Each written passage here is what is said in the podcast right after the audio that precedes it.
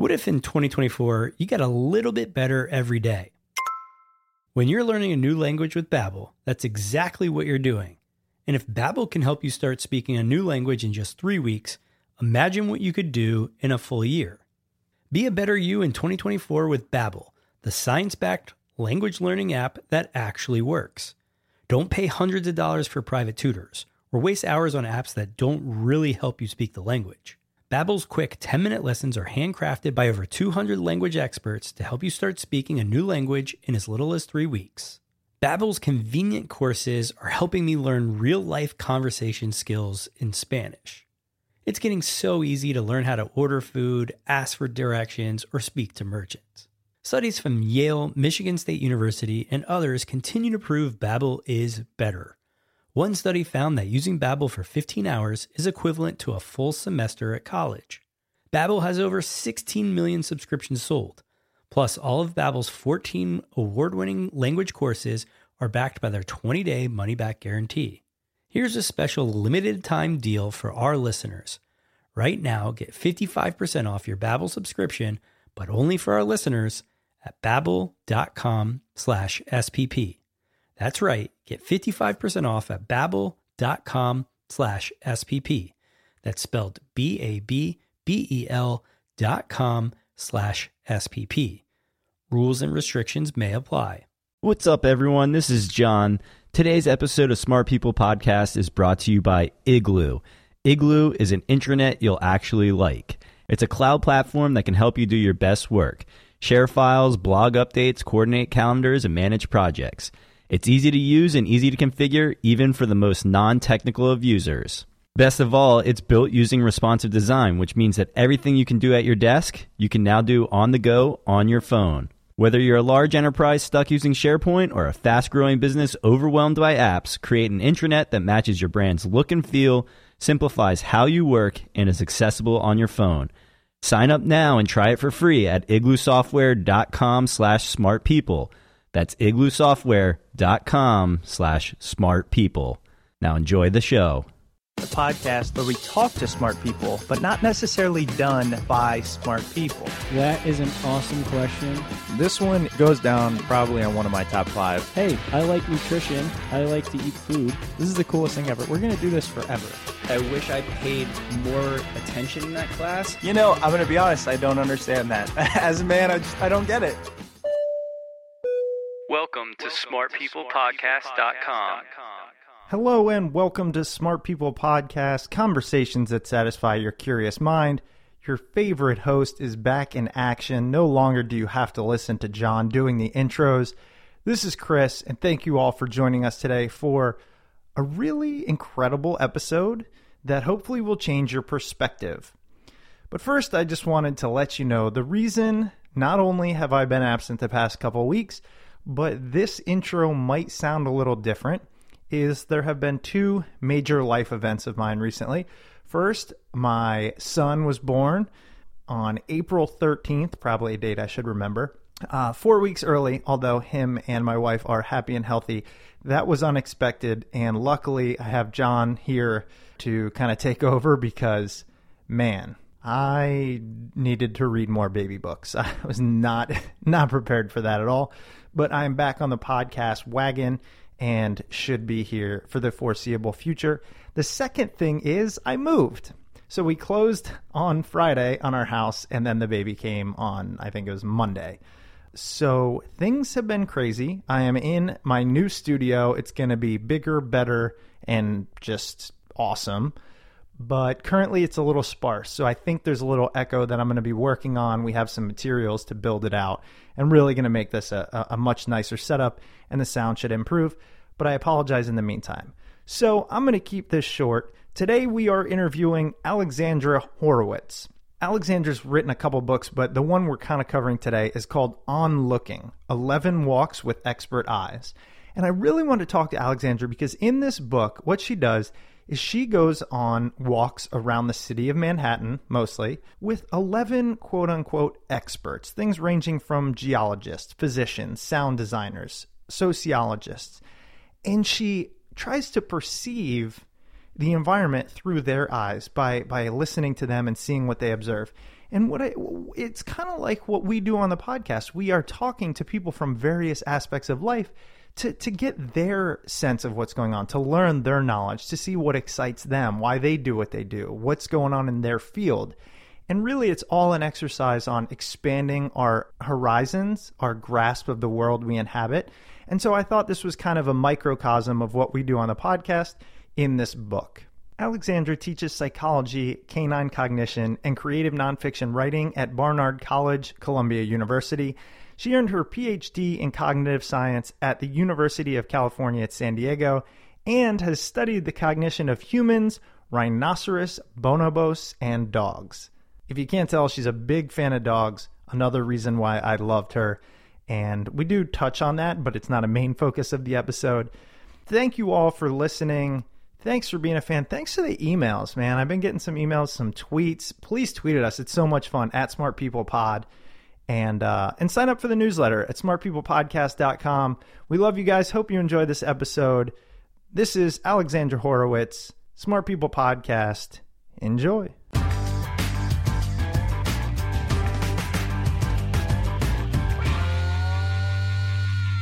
Alexandra, thank you so much for being on the show. I know that the topic we're going to discuss today, basically attention, talk about the way we view the world, is something that the listeners love. I mean, we've we've taken polls, and the the way the brain and our bodies interact with the world is a favorite out there. So, thanks for being on the show. Really excited to talk to you. My pleasure.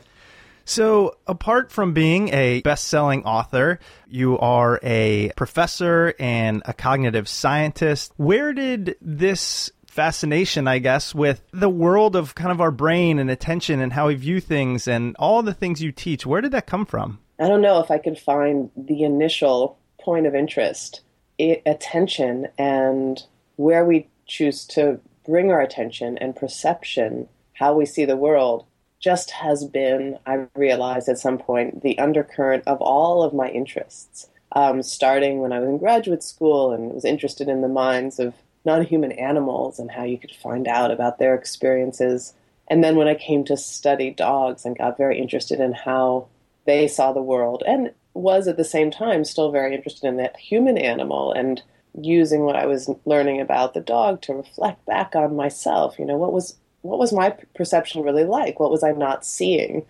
Um, and attention just is the current that underlies all of that. Um, so I think there wasn't one moment, but just in being in this field and thinking about how we view the world and how other animals view the world, it brought that brought me back to looking at how I view the world um, in an average day. I did read that you have a specialty in canine cognition and as you mentioned, you know, understanding dogs and the way you mentioned that the dog as an animal and then the human animal. I think there's oftentimes we separate the fact that there's all these other animals and then there's us, when really there's not that much difference.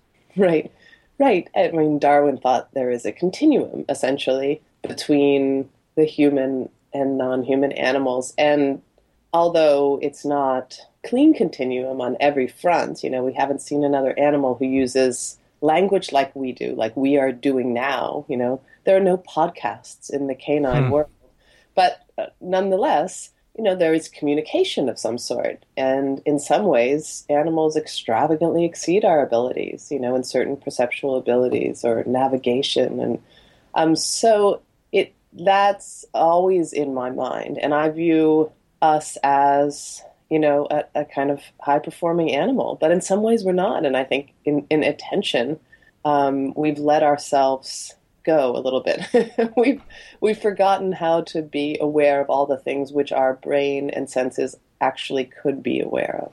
One thing I did want to ask as we get into this discussion of attention in your book, which is on looking 11 walks with expert eyes, I wanted to see first do you believe that the way different animals perceive the world and are attentive to what's going on is solely based on survival? You know, as humans and dogs, does our brain tell us what to attend to due to how it might positively or negatively affect us?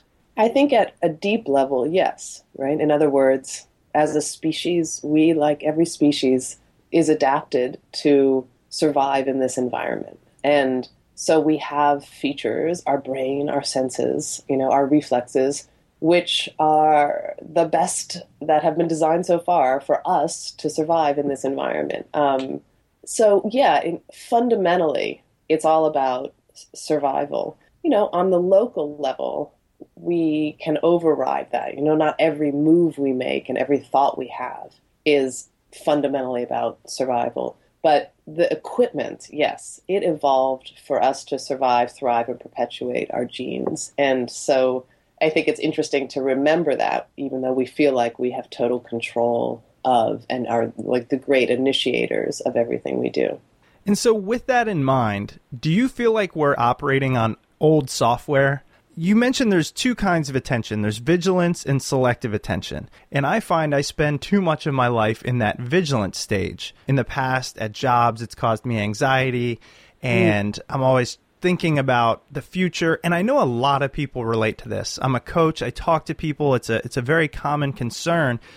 Are we just no longer evolving or changing at a pace that allows us to keep up with all the stimulus that's an interesting way to look at it. There, I, you know, our software is good enough for continued survival, and part of it is that we, in some senses, the things we can create as a species, it, um, sort of exceed, you know, have far exceeded our ability to really deal with them capably. You know, so our creative power is such that we find ourselves in situations where, yes, um, suddenly you feel like you have to be vigilant in 10 directions and it causes anxiety because our attention mechanism doesn't work well that way. So I don't know that we're broken exactly. In fact, I think that once we become aware of what's the root of that anxiety, you know, that, hmm, I am trying to do these couple of things at once and I work best if I do one thing at once, then you can almost solve the problem. I don't want to sound simplistic, but um, awareness of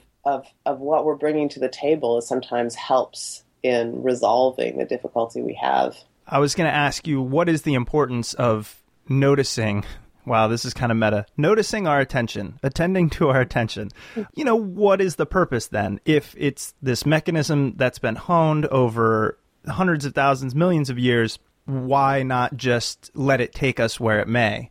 so I want you to kind of answer that, but in the same vein, do you think also by by realizing these things and realizing where our attention goes, it can actually just help us live a, a better life, whether that be happier, calmer, uh, more connected, etc.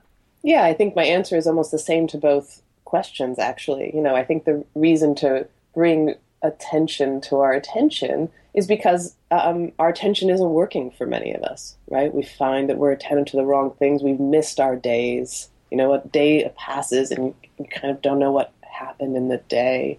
We're, uh, we find that we're being attracted by shiny things, shiny objects, you know, whatever's on the phone, on our phone or on some other screen, and forget to check in with ourselves. Um, and and really, for me at least, and I would extrapolate that you know, I don't have any special power here. Just rem- just seeing that I was doing that, reminding myself that I was doing that, and figuring out how to step back and conscientiously, intentionally use my attention as opposed to just let it happen was an incredible solve for these things. You know, I I I, I feel like my day is enriched by being able to wield my intention attention intentionally, right, on purpose, as opposed to just um, uh, reflexively.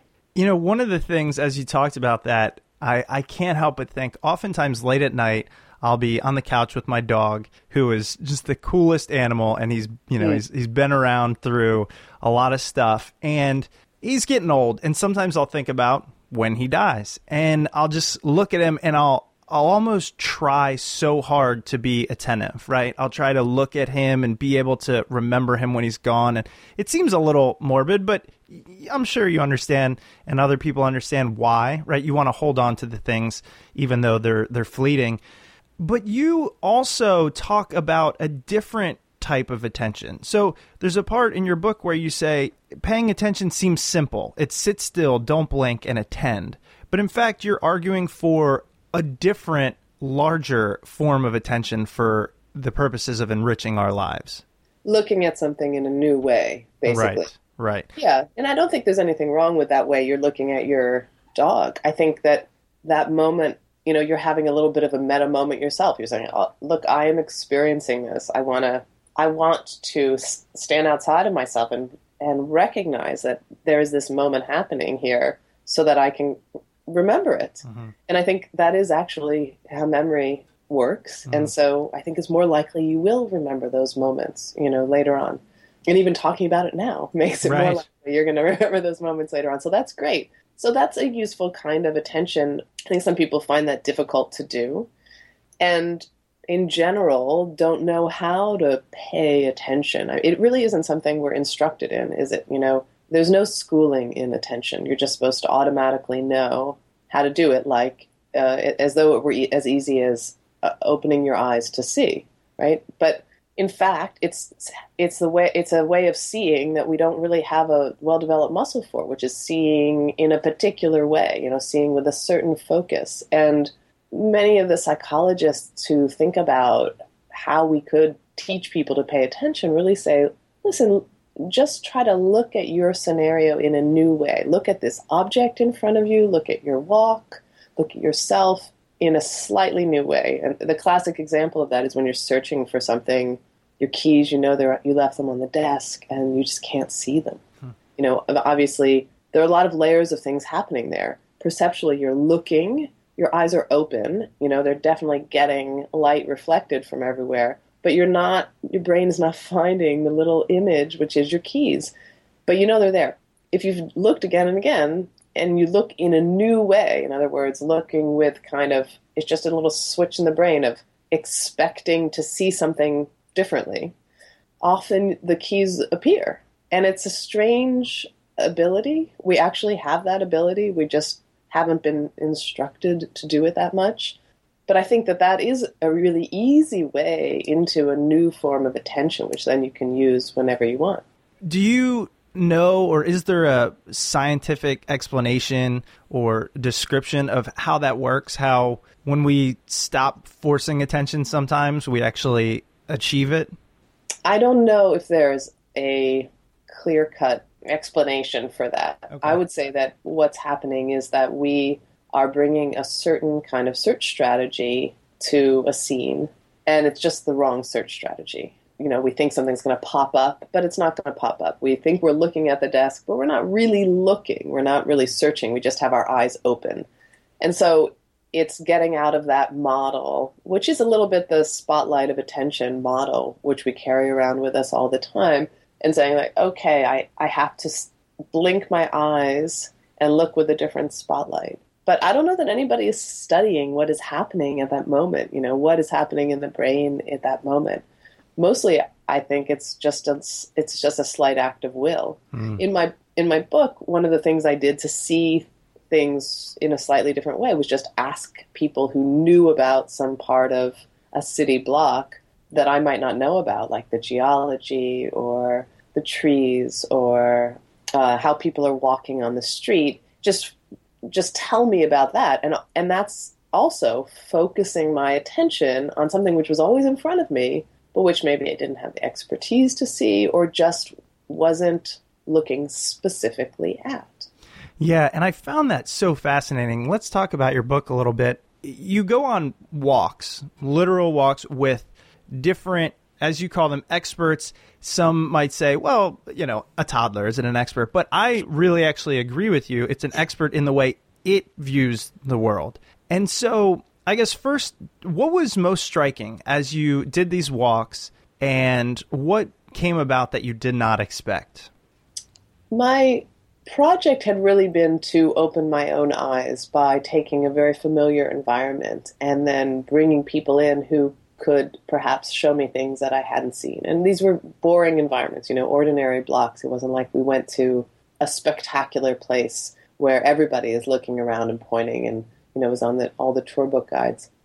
And, uh, but I didn't know what I would see, right? You know, that's it, that's exactly it. There was the possibility there that I w- had already seen anything interesting that there was to see.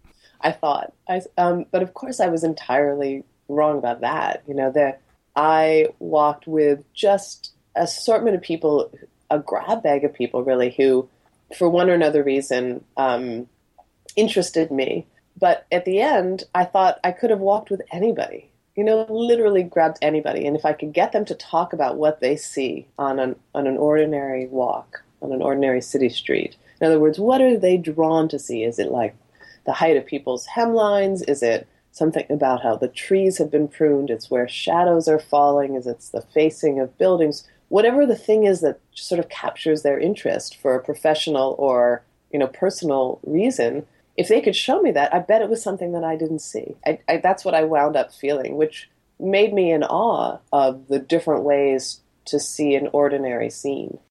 Now, to take a break for a minute for the sponsor that supports our show and helps make it free to you.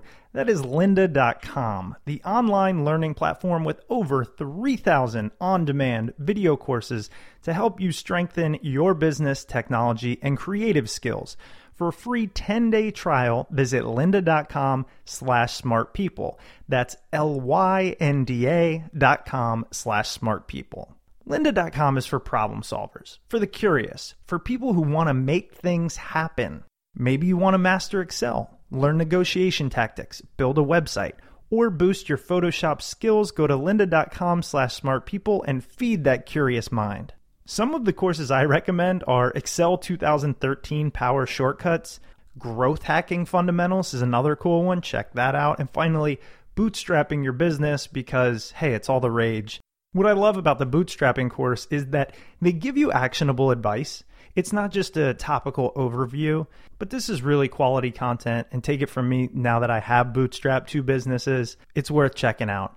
With the lynda.com membership, you can watch and learn from top experts who are passionate about teaching, stream thousands of video courses on demand, and learn on your own schedule.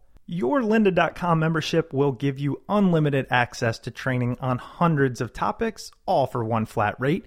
Whether you're looking to become an industry expert, you're passionate about a hobby, or you just want to learn something new. I want you to visit lynda.com slash smartpeople and sign up for your free 10-day trial. That's L-Y-N-D-A dot com slash smartpeople. Now back to the episode. Yeah, and that was actually one of the most striking things that occurred to me when I was reading your book. It was it's something I know and I've had to I, I didn't learn it probably till sometime after I was 20, but the fact that every person views every interaction, scene, you know, whatever it might be differently. And how differently people think. Because I was always under this assumption that people thought like me. And I think some people might not want to admit it, but all of us come out of that at some point and it's very eye opening. This was a direct experiment on that because it's literally how do you see this or what do you see? That's wonderful. I you're right. It really was about kind of recognizing and remembering if we ever knew that holy cow, everybody has an entirely different impression of what is happening right now and and an ability to see the layers of what is happening right now. And and so I too, although I didn't enter it, I didn't enter into it as a kind of social experiment. I entered into it more as a kind of personal journey to, you know, get a richness where I, I felt like I had lost the ability to see a richness. Uh, it really became that was the most powerful conclusion for me. This sort of social opening of my eyes, that reminding myself, right, every person here is having their own experience, and uh, we get very much in our heads, in our own heads, and are sure, as you say, that other people see this as we do, and it is of course wrong. And and so uh, that was a delightful outcome. I'm glad. I'm glad that's you know that's something that uh, um, you as a reader can take away from it as well. That really impresses me. yeah. Well, I think it's important too. It's a, it's a subject, like I said, when I realized it, it was almost one of those light bulb moments. It sounds stupid looking back at it, right? Like, of course people think differently, but I don't know. It's just bizarre. We don't as though they do because it's easier to not have to worry about everybody else's different experience and impressions and motivations, right? If yeah. we just, if they're not saying something out loud, then we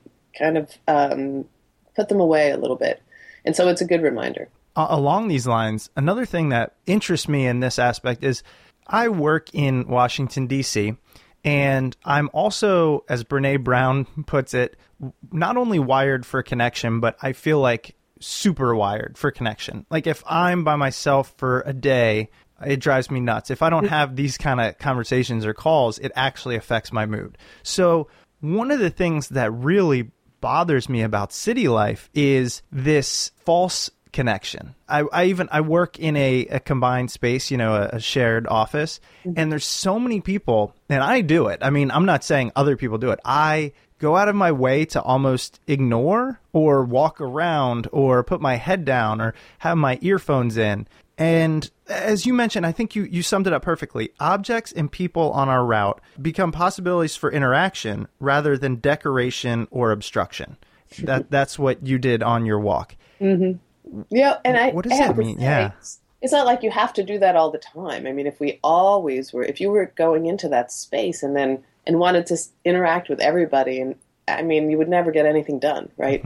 I just want us to realize that to remember that it's an option as opposed to having that blinded way of of viewing people as well as our environment as already understood and just in our way. And, um, they're they're options. They're they have interest, right?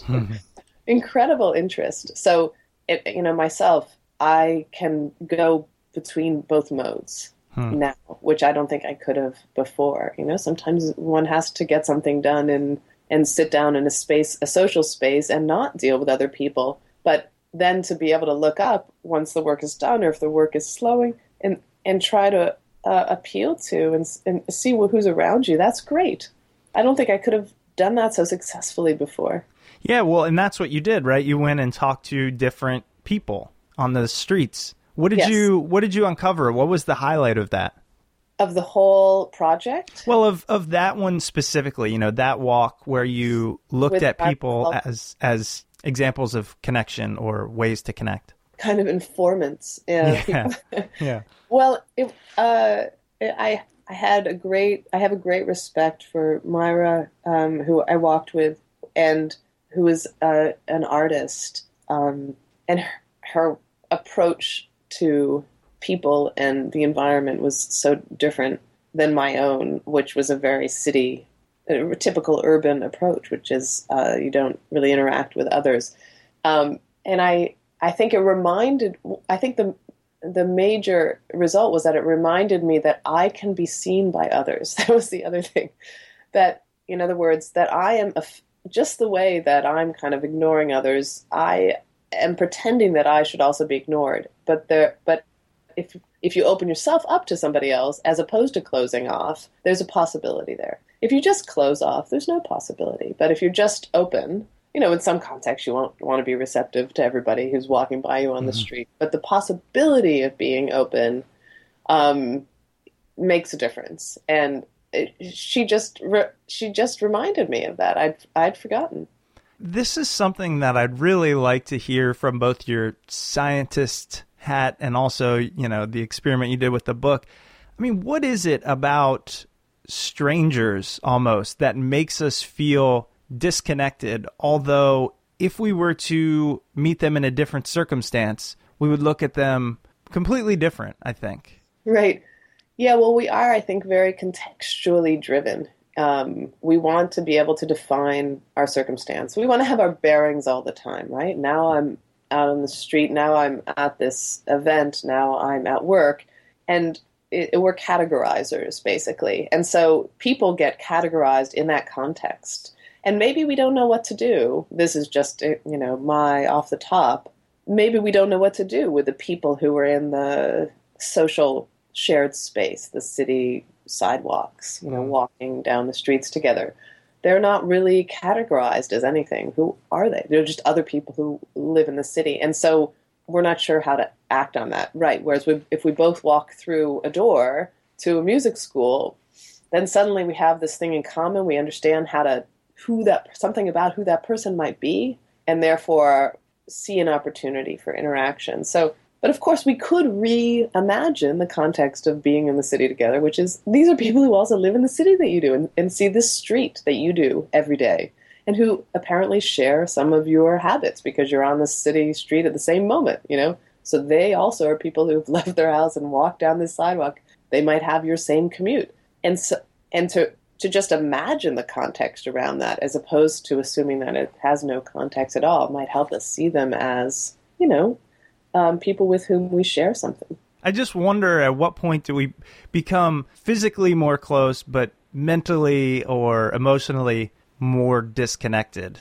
It's definitely protective um, mm. in the city to not look at every person as an opportunity or or a challenge or somebody who you have to interact with or might want to interact with you.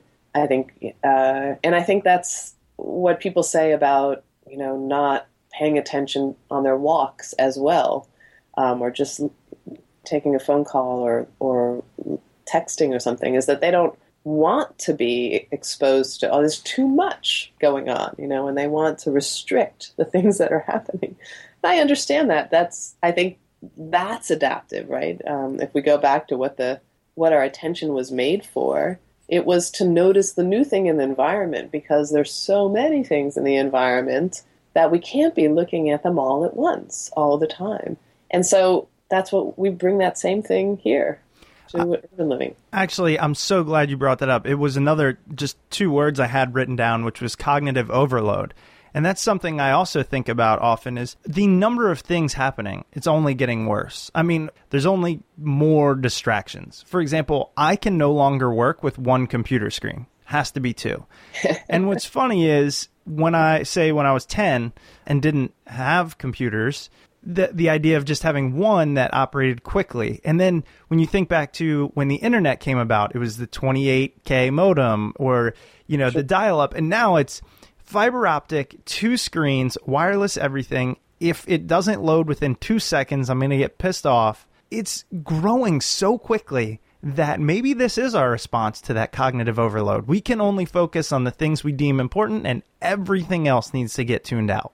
I think the problem is we're not focusing that well anymore on the things we deem important, right? It, it's too much distraction at once. And if you if you work well with two screens, that that's great. But if that means that you're always flitting about and never can dive into something, then actually it's not so great. You know, you should. And I think the reminder of this is what's happening. You know, just remembering what's happening is the first step to saying, okay, how can I find the thing that works well for me. You know, some people mm-hmm. are a little better at distributing attention or they want to always see the shiny new thing.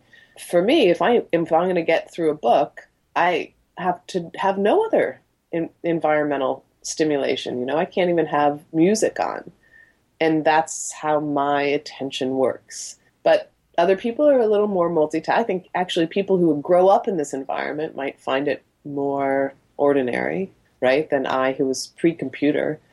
So I do think that the creative technology is advancing faster than our ability to think about what's happening, right? And we have to stop and just say, okay, what do you have on now? What can you turn off, hmm. which will be which will make it more effective for you to do what you want to do.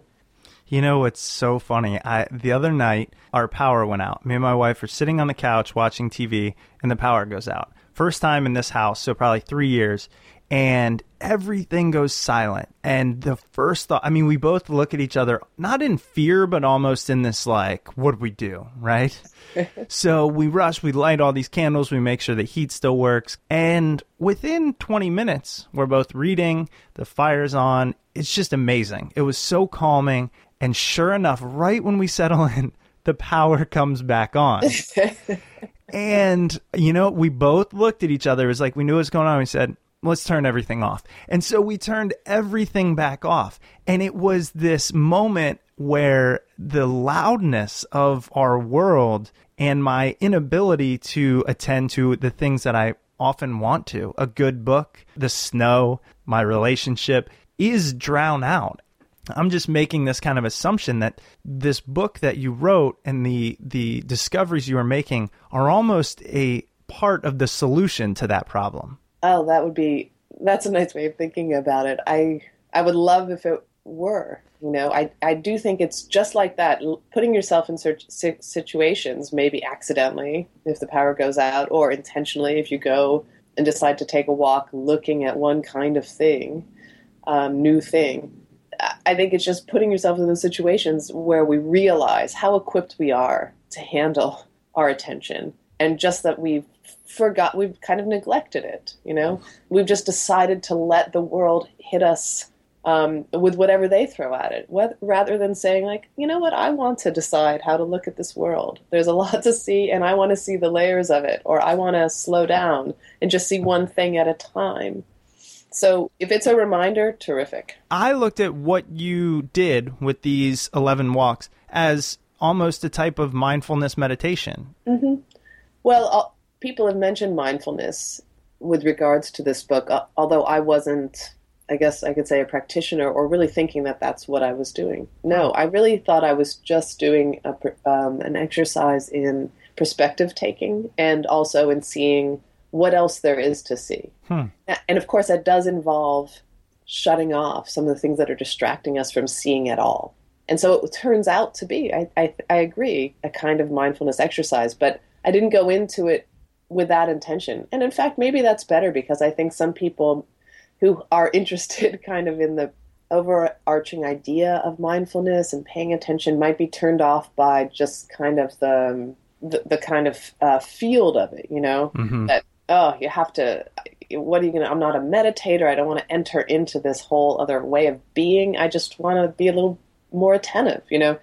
And so, in that sense, this book, which kind of orthogonally comes at mindfulness, is a better way in. Yeah, you don't have to do a practice. You Right. just have to look in a slightly different way and see and and remember how easy that is to do. And now a word from our sponsor. Smart People Podcast is supported by Wealthfront, the automated investment service that makes it easy to invest your money the right way. Wealthfront software manages your money using investment strategies that were previously only available to the wealthiest investors for just one quarter of the cost of using a traditional advisor. Wealthfront monitors your account 24 7, automatically rebalancing your portfolio, reinvesting dividends, and working to maximize your after tax returns. Wealthfront is also overseen by a team of investment experts, the same experts who launched the Index Fund Revolution and who have written some of the most important books in finance. In case you're still not convinced, you should know that Wealthfront manages over $2 billion in client assets and has saved millions of dollars on taxes for its clients. So, with Wealthfront watching over your investments every day, what will you do with all your extra time? Visit wealthfront.com slash smartpeople to get your first $10,000 managed for free. Wealthfront Inc. is an SEC registered investor advisor. Brokerage services are offered through Wealthfront Brokerage Corporation, member FINRA and SIPC. This is not a solicitation to buy or sell securities. Investing in securities involves risks and there is the possibility of losing money. Past performance is no guarantee of future results. Please visit wealthfront.com to read their full disclosure. With your 11 walks that you went on, what do you want people to know about the way they experience the environment? And I guess even more importantly, how can we do that? For for those listening going, "Okay, guys, I've heard, you know, you talk about the benefits or perceived benefits. I'll decide that for myself, but how do I start? What do I do?" Well, great. One thing is, I don't think it's you have to feel like um, a you have to see everything at once, or b that you have to do this all the time. Right? This is something. This is a muscle you can flex. This attentive muscle, but also, yeah, it's not. I'm not going to chastise you if you're texting while you're walking now and then. So that's fine, right? So it's not a mandate, which I think also concerns people. Like, I don't want to have to be attentive all the time. Hmm. So that's fun. That's the first thing to realize. The second thing is it's really just about looking at, I think, the, the easy way in is looking at one thing at a time as you go for a walk. So, you know, my, when I, it really did come in some level from my looking at my dog's experience, looking scientifically at dog experience, and then thinking about my own dogs and thinking, what is their perception of the block as we walk out of the house and are going to take our walk? And realizing it was probably a different block every time we walked out because it had to do with smell for them, not with what they saw. And then trying to follow their smell and see what would what is smelling, you know, what would I be experiencing if I were them? And so each time I left the house, I could then say, all right, I just want to look at one type of thing. It's not smell this time, but it's trees, it's uh, where is the sun hit? You know, where is the sun today? I'm just going to trace the sun, something like that.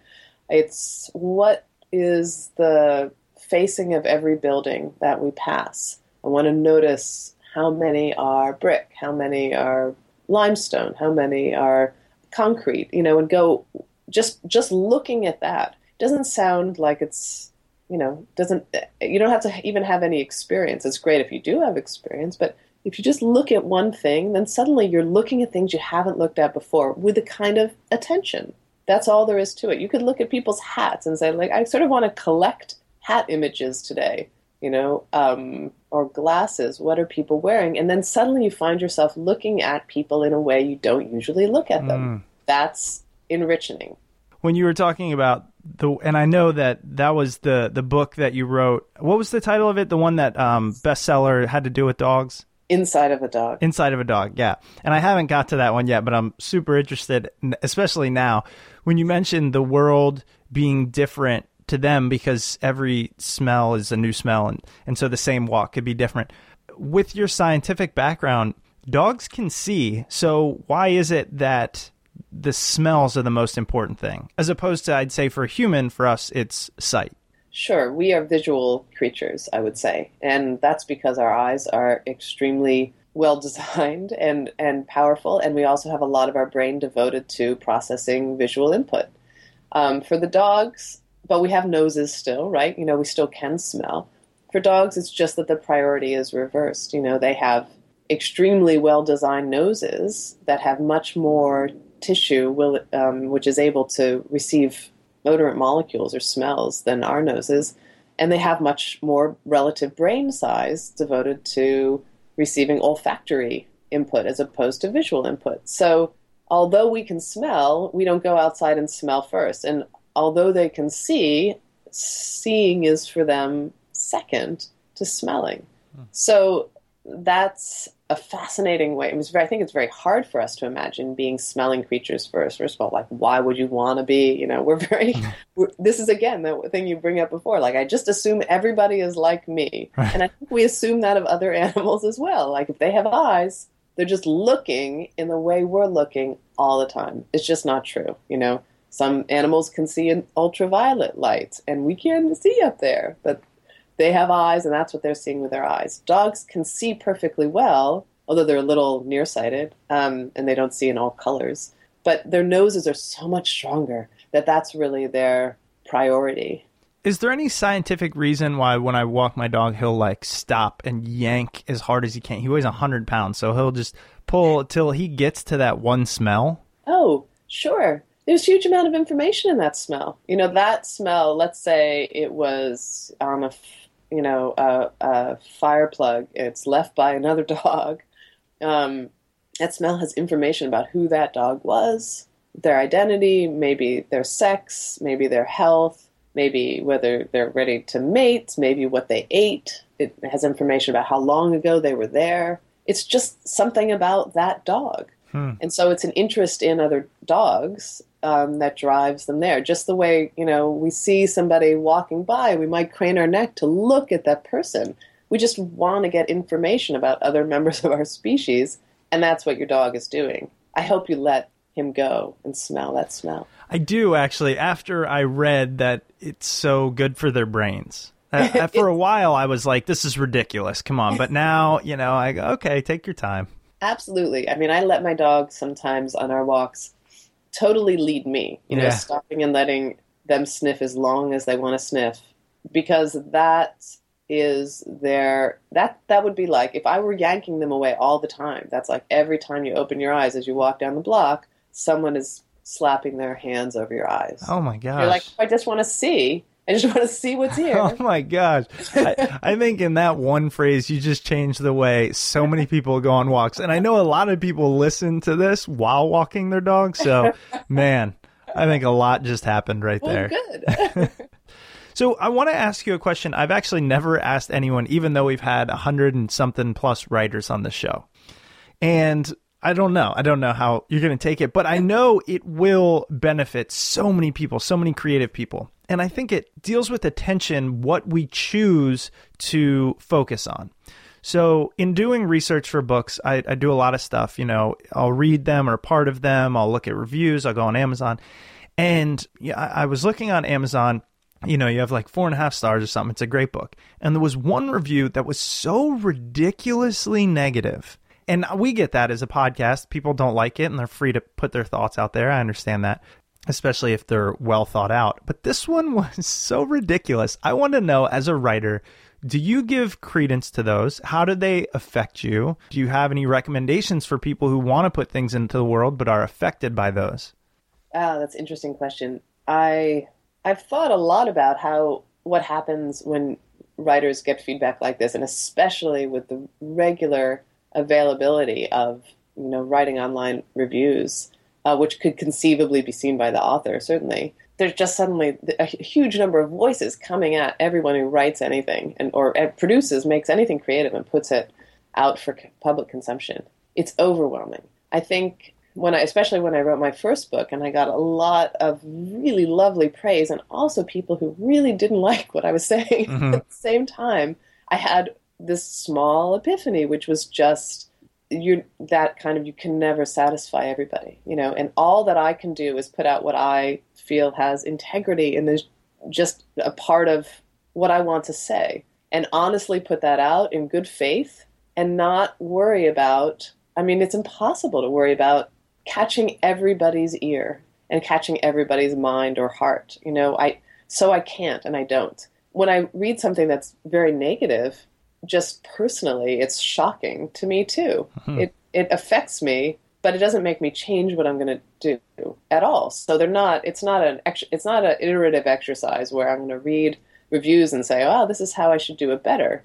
I th- I think, well, that person really felt strongly about this, and I wish I didn't have somebody yelling at me that they hate me. You know, that's not, it doesn't feel good. Right. Just personally, it's strange that people want to do that to yeah. me because I certainly wasn't yelling at anybody that you have to read this book. Right. So, so it doesn't seem reciprocal, but but there is really nothing I'm going to do with that except for just feel slight hurt. So the best response is I'm not going to read all my reviews because the good ones are great, but you focus on the bad ones. Right. And so why why do I need to do that? Hmm. Yeah, it's so interesting. I mean, even for the podcast, it's free, right? It's like, and there's hundreds of thousands of them. So if you don't like it, just don't listen to it. Is kind of the the mentality yes. sometimes. But it says a lot more about the person who is writing that review than it does about what they're writing about. You know, yeah. something about themselves, and I re- and I do appreciate that. You know, uh, writers or, or anybody is you know is um, you're writing to be heard at some level and these are people who also want to be heard at mm-hmm. some level and so okay this is the context for doing it but maybe they're you know not fully considering the kind of effect it might have on somebody else yeah, and the other thing, because then I found myself, I listen to a lot of podcasts, and I obviously listen to the ones I enjoy. And so, but I found myself, say I listen to two or three of the same one, and I get annoyed with something, whether it be the way they ask a question, the sound of their voice, the way they interrupt, whatever. It angers me. And now, I don't think I would ever go write a negative review, but I would possibly, although I've never done it, try to give constructive feedback. And I think that's also a big difference. I don't want to make it sound like, when we get an email saying, "Hey, don't like the way you do this," that I don't appreciate it. But there's just I think sometimes this difference, and I was just wondering because of the review I read on your book, I was like, "What is this person thinking?" And then I wanted to say, you know, Alexandra, how does that affect you? But yeah. Well, I think usually people aren't writing. I mean, they'll email. Oh, I get a lot of emails. Some of those are feedback, but most, you know, or they have a further question or want to have a conversation about something. That's great but reviews are usually not a kind of feedback, like a suggestion, because the thing is already done. You know, mm. the book is done. I'm not going to redo it with this feedback. It's gone through lots of levels of feedback from lots of readers and editors before it was ever published. Yeah. And that was what this is just what it is right now. Um, and so if you're saying you really hate it, it's not feedback for me. That's just your feeling like you've lost two hours of your life or something. Right. Um, so that's where I that's kind of where I stand on that. I think it's a really interesting question. It's, it, yeah, uh, maybe I'll start asking that of everyone because, like I said, almost everyone, or probably everyone we talk to, has created something and put something out for public consumption. So it might be interesting to get all the responses I don't know. I, I think it would. You know, one of my, you know, brain pickings. Yes. Website. It, it was just so, it's kind of so lovely. And if sometimes you think about what she's doing, which is so great. And one of the things she's doing is um, she's not putting out negative uh, feedback. You know, she just collects things that she likes or stimulate her, and she's just making those available or telling people about them, putting her own spin on some of them, but sometimes just showing what she loves to collect. And whatever feedback she gets, I don't know, but she doesn't do any negative, and I don't like that, you know, and this is so much better than that kind of thing. And it's really amazing that she does that. That's there's very there are very few forums which are entirely I wouldn't say uncritical because she has a very critical judgment, but unnegative. Mm-hmm. No, I actually I applaud that. Like, why? I, I think I wish that could be a model for more of online discussion. I know. I actually I want to have her on the show, and I also want to ask her like, "Hey, I want to create what you've created. So how do I do that? Because like that's what I'm actually we are aspiring to do in the near future. Hopefully, with the podcast is similar to what she does, and uh, so I'm just fascinated by that. And brainpickings.org, everyone, it's great if you haven't checked out that website. Yes, only good things to say. right? Absolutely. well, Alexandra, thank you so much for being on the show. And again, the book is On Looking 11 Walks with Expert Eyes.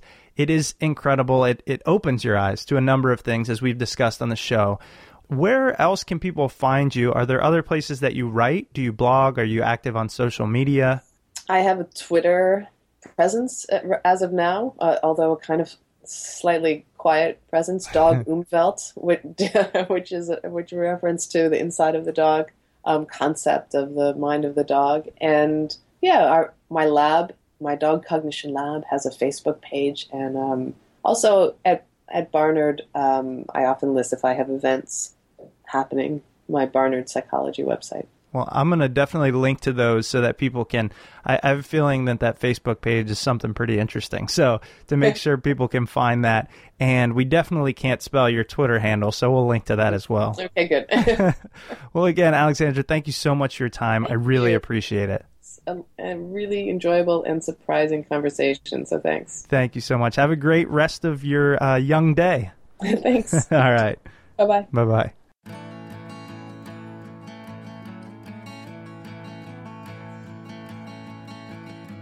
Welcome back, everyone. Hope you enjoyed that conversation with Alexandra Horowitz. Please remember that you can pick up her book, On Looking A Walker's Guide to the Art of Observation, on Amazon or at your local bookstore. If you do purchase through Amazon, don't forget Smart People Podcast's Amazon link. Just head over to smartpeoplepodcast.com and click on the Amazon banner, or use the convenient link smartpeoplepodcast.com slash Amazon. And if you're a dog lover like Chris and I, you can also pick up Alexandra's book, Inside of a Dog What Dogs See, Smell, and Know. You know that they're curious animals, they're funny, they're quirky, and uh, this book is absolutely fantastic. Definitely worth checking out. If you enjoyed this episode or any other episode of Smart People Podcast, I ask that you head over to iTunes and Stitcher and leave a rating, review, comment, all that good stuff over there. And if you ever want to reach out to the show, just shoot us an email at smartpeoplepodcast at gmail.com or send us a message on Twitter at smartpeoplepod. Whenever you're listening to this, I hope you're having a great day, and I really do appreciate you making Smart People Podcast part of your day. That truly does mean a lot to Chris and I. So, again, thank you. Stay tuned. We've got awesome interviews coming up, and we will see you next week. Smart People Podcast is supported by Wealthfront, the automated investment service that makes it easy to invest your money the right way. It automatically rebalances your portfolio and reinvests your dividends, all commission free. Wealthfront manages over $2 billion and has saved millions on taxes for its clients. Visit wealthfront.com slash smartpeople to get your first $10,000 managed for free.